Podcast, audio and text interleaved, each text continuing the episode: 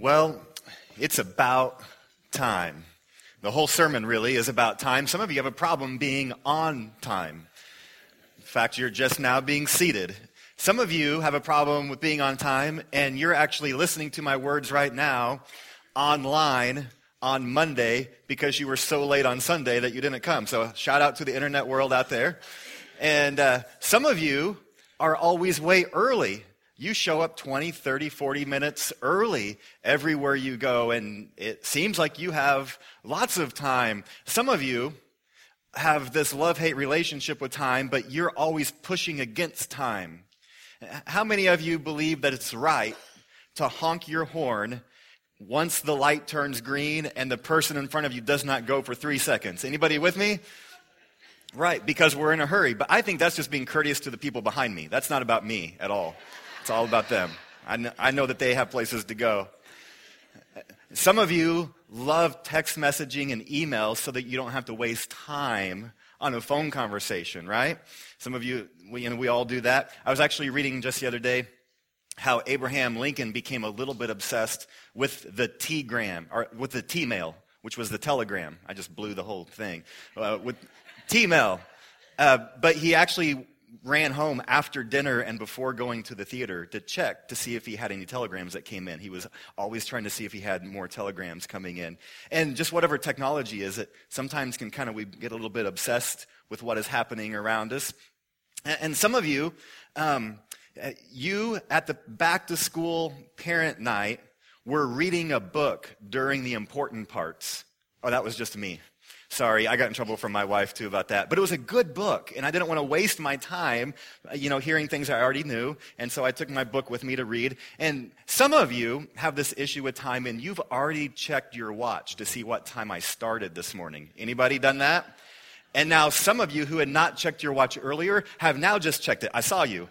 And so this whole time thing, I, I was uh, in Kingston, Jamaica with my good friends Errol and Carmen uh, years ago, and they had asked me to preach through uh, a church in the Penwood area of Kingston, Jamaica. And it's just an area ravaged by poverty, and met these incredibly beautiful, wonderful people that just love the Lord. And as I, we were getting ready for the church time to begin, we got there at 10 o'clock, which was when it was supposed to start. And we were the only people there. But then they, they actually have speakers on the outside of the church building. And when the worship team gets there, they just start playing and it just pipes out into the neighborhood. And when people hear this, then they start kind of stirring from their houses and they start walking over. And so the worship service lasts a long time because they got to wait for everybody to wake up and come. And so everybody kind of gets there. And I talked to the leaders ahead of time and I said, now, uh, my sermon is about 30 minutes um, that they had asked me to preach, and I said, but I can cut it shorter if you need me to. Just tell me what you want. And they said, oh no no no no, at, at least at least preach 45 minutes, or we'll be kind of offended. But if you can go longer than that, that's better. I mean, that's a little different view of time than we have, isn't it? And so I was like, oh, okay, well, I need to uh, talk slowly during the sermon or something. But we all have a different view of time. Think about how Jesus related with time. You think about if we just started list, you know, listing miracles and sermons and teachings and things that Jesus did, we'd have this great big old long list. You know, Matthew, Mark, Luke, and John long. And yet Jesus did all that in how long? Three years. Three years. He did all of those things. And yet, when was he rushing around? When was he blowing by people in order to get somewhere else? When was he ignoring people? We just never read that. He had time for children to come and, and to sit with him and to be with them. And he rebuked the disciples when they tried to get the kids out of there. He had time to sit on a well with a woman and just visit. He had time to go to a wedding, hang out there. He had time to stop by a fig tree and tell a parable. I mean, Jesus just always had time. We never see this rushed Jesus running around, and yet he gets so much accomplished. And here's what I know that how we think about time really can really uh, just moves our lives forward. You think about every second, every hour, every day, every year.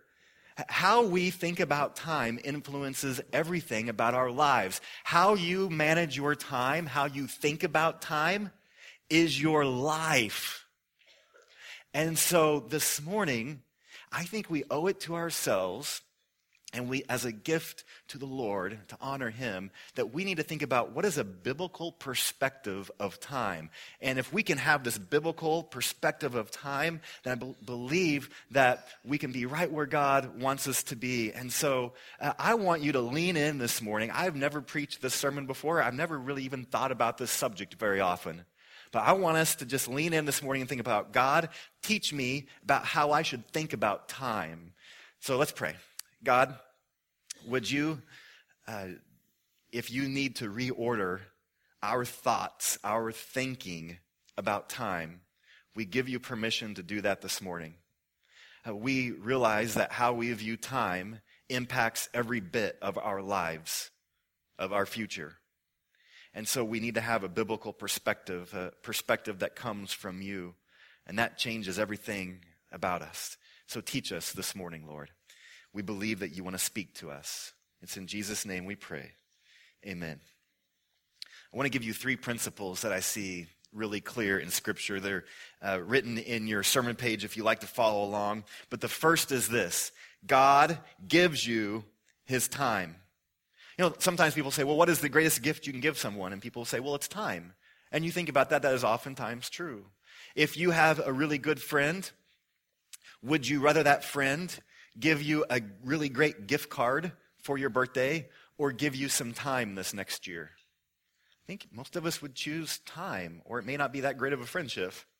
At our 220 food pantry, we've talked about how the greatest thing that we can give people is not, not necessarily some food, although that's really important. Not necessarily help with resume writing, that's important, but to give people also time is so important. It, when you call a counselor, you book an appointment for that counselor's time. That time is important, and that time together can help us. We often have missionaries who, who say, Thank you so much for your financial support. We would also just like to ask you to maybe come and visit us, give us your time. Time means so much to people, and if time is the greatest gift, then God is the greatest giver. A couple months ago, uh, I was jogging, and if you know me, you know that I like to jog along the Arkansas River, and uh, especially the west side. It's really pretty over there, and it's pretty quiet over there, and there's no construction over there right now either. And a couple months ago, I was jogging. It was kind of a, a brisk morning. The sun was rising. I'd gotten up really early, and there's a grove of trees that I love to go through um, about halfway along my, my little route there. And I, I, always just take in the beauty, these big old oak trees, and it's always shady there, and there's squirrels running around, and the river's over here, and downtown's back here. And it's just this beautiful place, and it's really quiet. Couldn't hear anything else other than myself breathing and my feet uh, hitting the trail. And it struck me that day that God wants to give me his time. It was almost just like that thought just came to me, and I thought, you know, if I if I just stop and lean against the oak tree, God will stop too and just give me his time.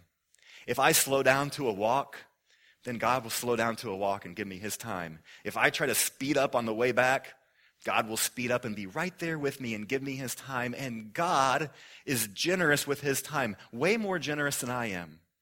In fact, he's more willing to give his time to me, truth be told, than I am willing to give my time to him. And who has the more important job today? if I would have woke up sick today and stayed in bed, you know, everybody would have figured stuff out. You know, life would have gone on at Highland Park and in Tulsa and around the globe. You know, yeah, I have a meeting today and I have a couple things today, but, you know, life would have gone on. But if God checks out today, we have problems. and so God, who has this infinitely important job description today, says, Brian, I give you my time. Have you ever thought about that? That God gives you his time freely. It, for some of you, maybe the takeaway from today is just to take that little phrase and spend some, spend some time meditating and praying on that this week of the God, the creator of the universe, with all the power and all of the jobs to do, gives you his time because he cares for you. I love Psalm 34:15. It says, "The eyes of the Lord are toward the righteous, and his ears are open to their cry." So God is the person when you speak to him, he sits and he leans forward and he listens to you. He's not texting, he's not reading the newspaper or watching the TV. He's he's leaning into that conversation. He wants to give you his time. So principle 1 is God gives you his time.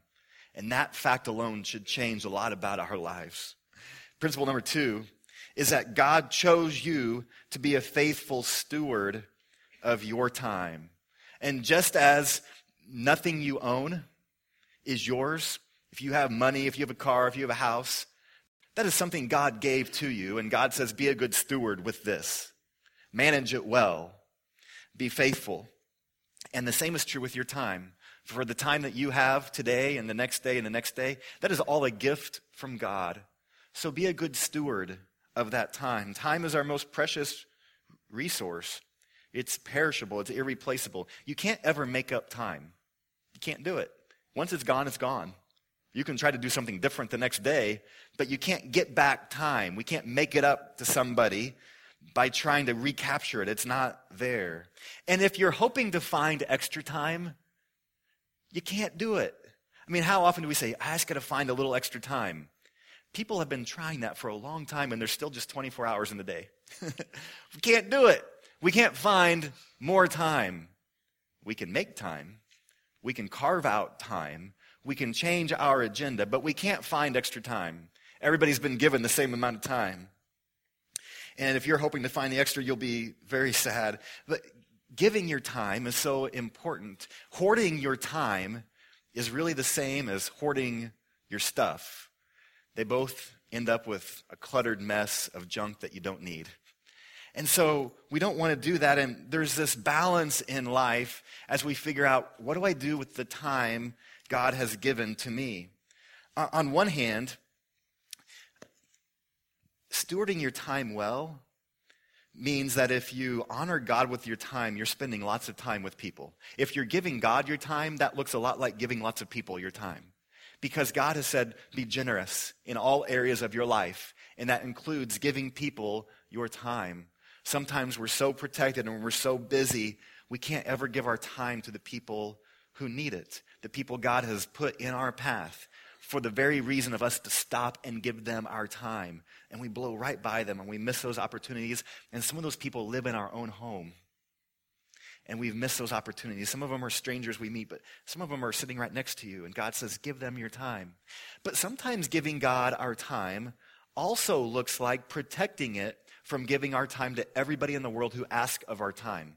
There's plenty of people who want your time, right? And, and we could end up giving it away to causes that are less important. And so that's where we have to be a good steward of it. Just as you have limited resources, limited money, and you have to be a good steward of that, you have limited time. You have 24 hours. And so, how will you give that to honor God? I believe one of the greatest things we can do is to think about God, how can I give you my time today? I, I love productivity hacks and you know, listening to podcasts and reading books about how can, how can I take my day and like squeeze the most out of it. And if you walk in my office, I've got a big whiteboard with list of things that I try to do every week, and I keep a calendar and I try to do all that, and all that stuff is good. Charles Schwab said that he built his business on a tip that he hired a guy to come in and say, Hey, help me get more productive, and I will pay you whatever it's worth. And this guy named Ivy Lee said, Well, here's my suggestion. Um, get a paper every morning, Write down your top five priorities. Then do number one and do not get distracted from number one, but do number one until it's complete. And then do number two. do number two until it's complete. And then number three. And Schwab actually bought into it. He taught all his employees to do that. And uh, later on, he wrote the guy for his one day of work a $25,000 check because he said it was worth a lot. I built my business on this one little priority. And I don't know what the system is for you. I do believe that everybody needs a system, at least something where you decide, here's what's important for me. Because if we don't, then we just do, we just kind of go and we're pulled by whatever is urgent, whatever comes up, and we go along and we don't actually have a plan. And I believe, that we owe it to the Lord and to ourselves and to our family to actually prioritize what do I want to do with my life? How do I want to spend my time? But it's not just about priorities. That's a big deal. As far as like how can I squeeze the most out of every second? I, I don't want this to be a, like a productivity hack talk. When we could talk, we could we could have lunch. I'll have lunch with you someday, and we'll share tips and stuff. But I would like to think maybe a little more big picture.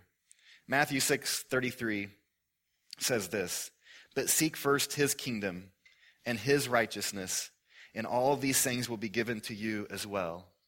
In other words, are, you prioritizing God in your life? His kingdom, what he desires for you. If we can do that, we can figure out the little systems and the other things in place. But we need to find time and to make it and to block it out. Here's the awesome thing. Like, this might change your whole little world. If you're stressed out, I have incredible news for you. God has given you enough time today to do everything He's asked you to do. So don't stress it. Oh, I know it may not be enough time to do everything that everybody else wants you to do. It may not be enough time to do everything you want to do, but it's enough time to do everything He's asked you to do. Same is true of tomorrow. He's given you enough time. So quit stressing. And I, and I get it that I hate when I disappoint people. I, I hate, I think most of us are in that boat. There's one or two who like to disappoint people and we don't want to be their friends. But every, everybody else, we hate disappointing people. And when somebody says, hey, what about this? Can you do this? Can you do this? And I know that sometimes I have to say no, and I hate that, but it's because I have this priority and I know what I need to do. And sometimes that list can change in the middle of a situation or whatever. But I hate saying no to anybody. And I get stressed about that. And I need to remember that God has given me enough time today to do what He's asked me to do. And if that involves changing my little list or not, God has given me enough time to do what He's asked me to do. So we need to quit stressing. And I have a hard time remembering that unless I rest some. And not just rest, but Sabbath rest.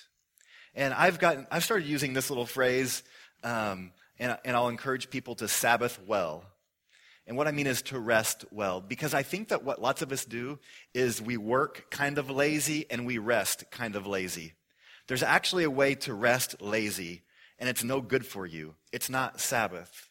I, I'm afraid that if what you would consider your Sabbath rest would be um, to watching TV for 14 straight hours, I can't imagine that when Jesus got up early in the morning to go up to a mountainside, he thought, I should watch a show for 14 hours or watch college football for the next 18 days straight. And I can't imagine that Jesus would have thought that would have brought rest to his soul.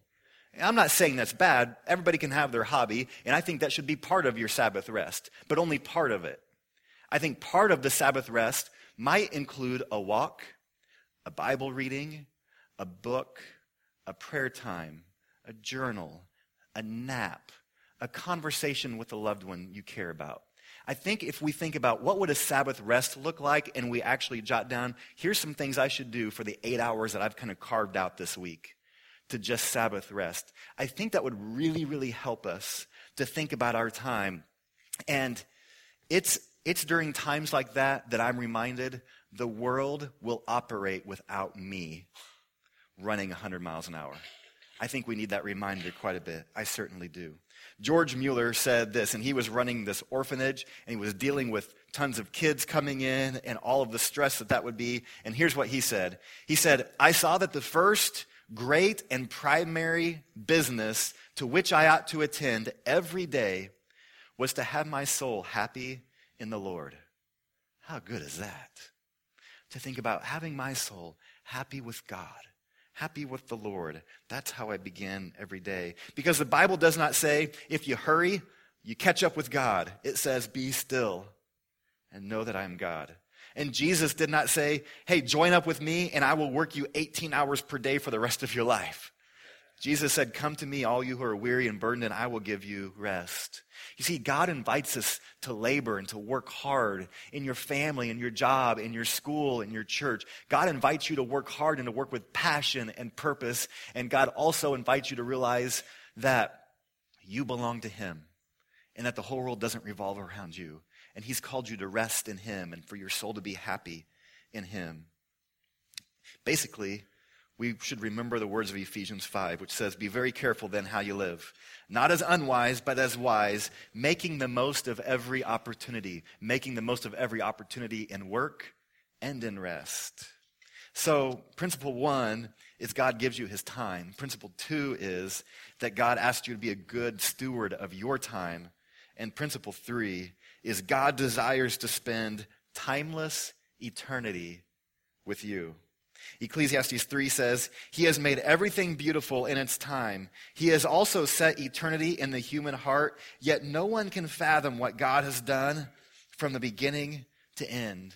We just finished going through a study of the book of Jeremiah, and one of the verses that I will remember, I think, I hope, the rest of my life, is the verse in Jeremiah where God says, I have loved you with an everlasting love that God never started loving you because he always has loved you. His love is timeless, this direction and that direction.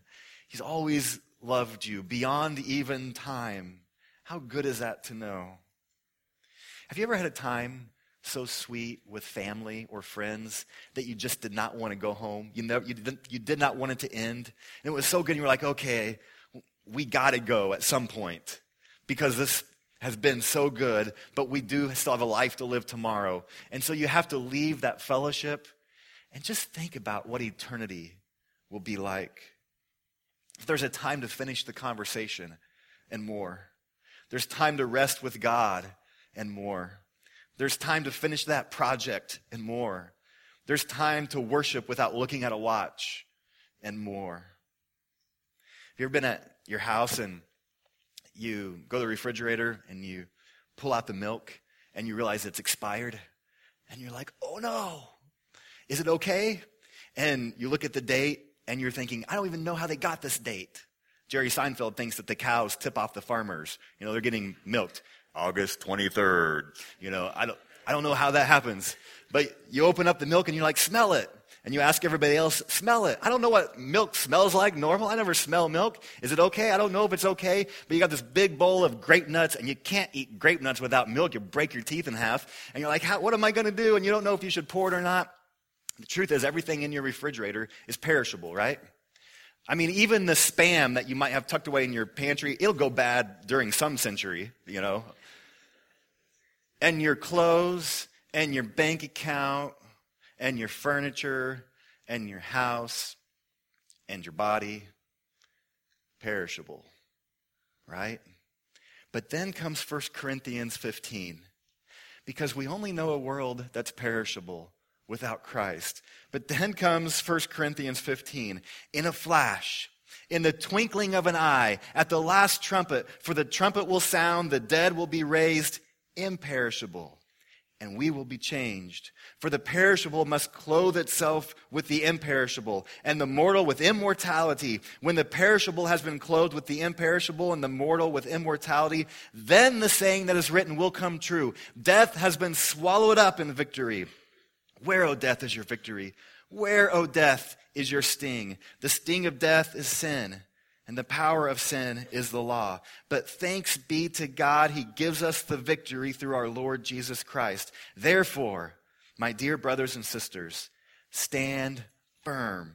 Let nothing move you. Always give yourselves fully to the work of the Lord, because you know that your labor in the Lord is not in vain. And the good news is that this body that knows it is perishing will one day be raised imperishable. And that God is doing a work in you to give you hope and joy and peace now. And He's given you enough time to do everything you need to do today. He's given you that time. And so we can rest in Him knowing that He is good. And your day may be very busy, and that's fine. Your day may be your day of rest, and that's fine. But God has given you enough to do today and God says, Don't sweat it. I'm with you. I've given you enough.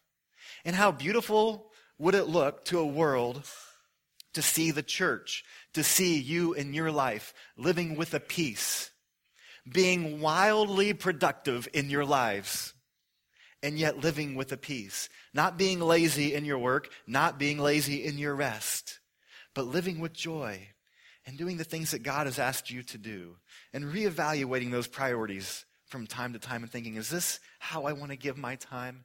Is this what I want to do with my time? God's given you this beautiful gift of time. And He gives His time to you. And He listens and He waits and He talks to you and He walks with you and He cares for you.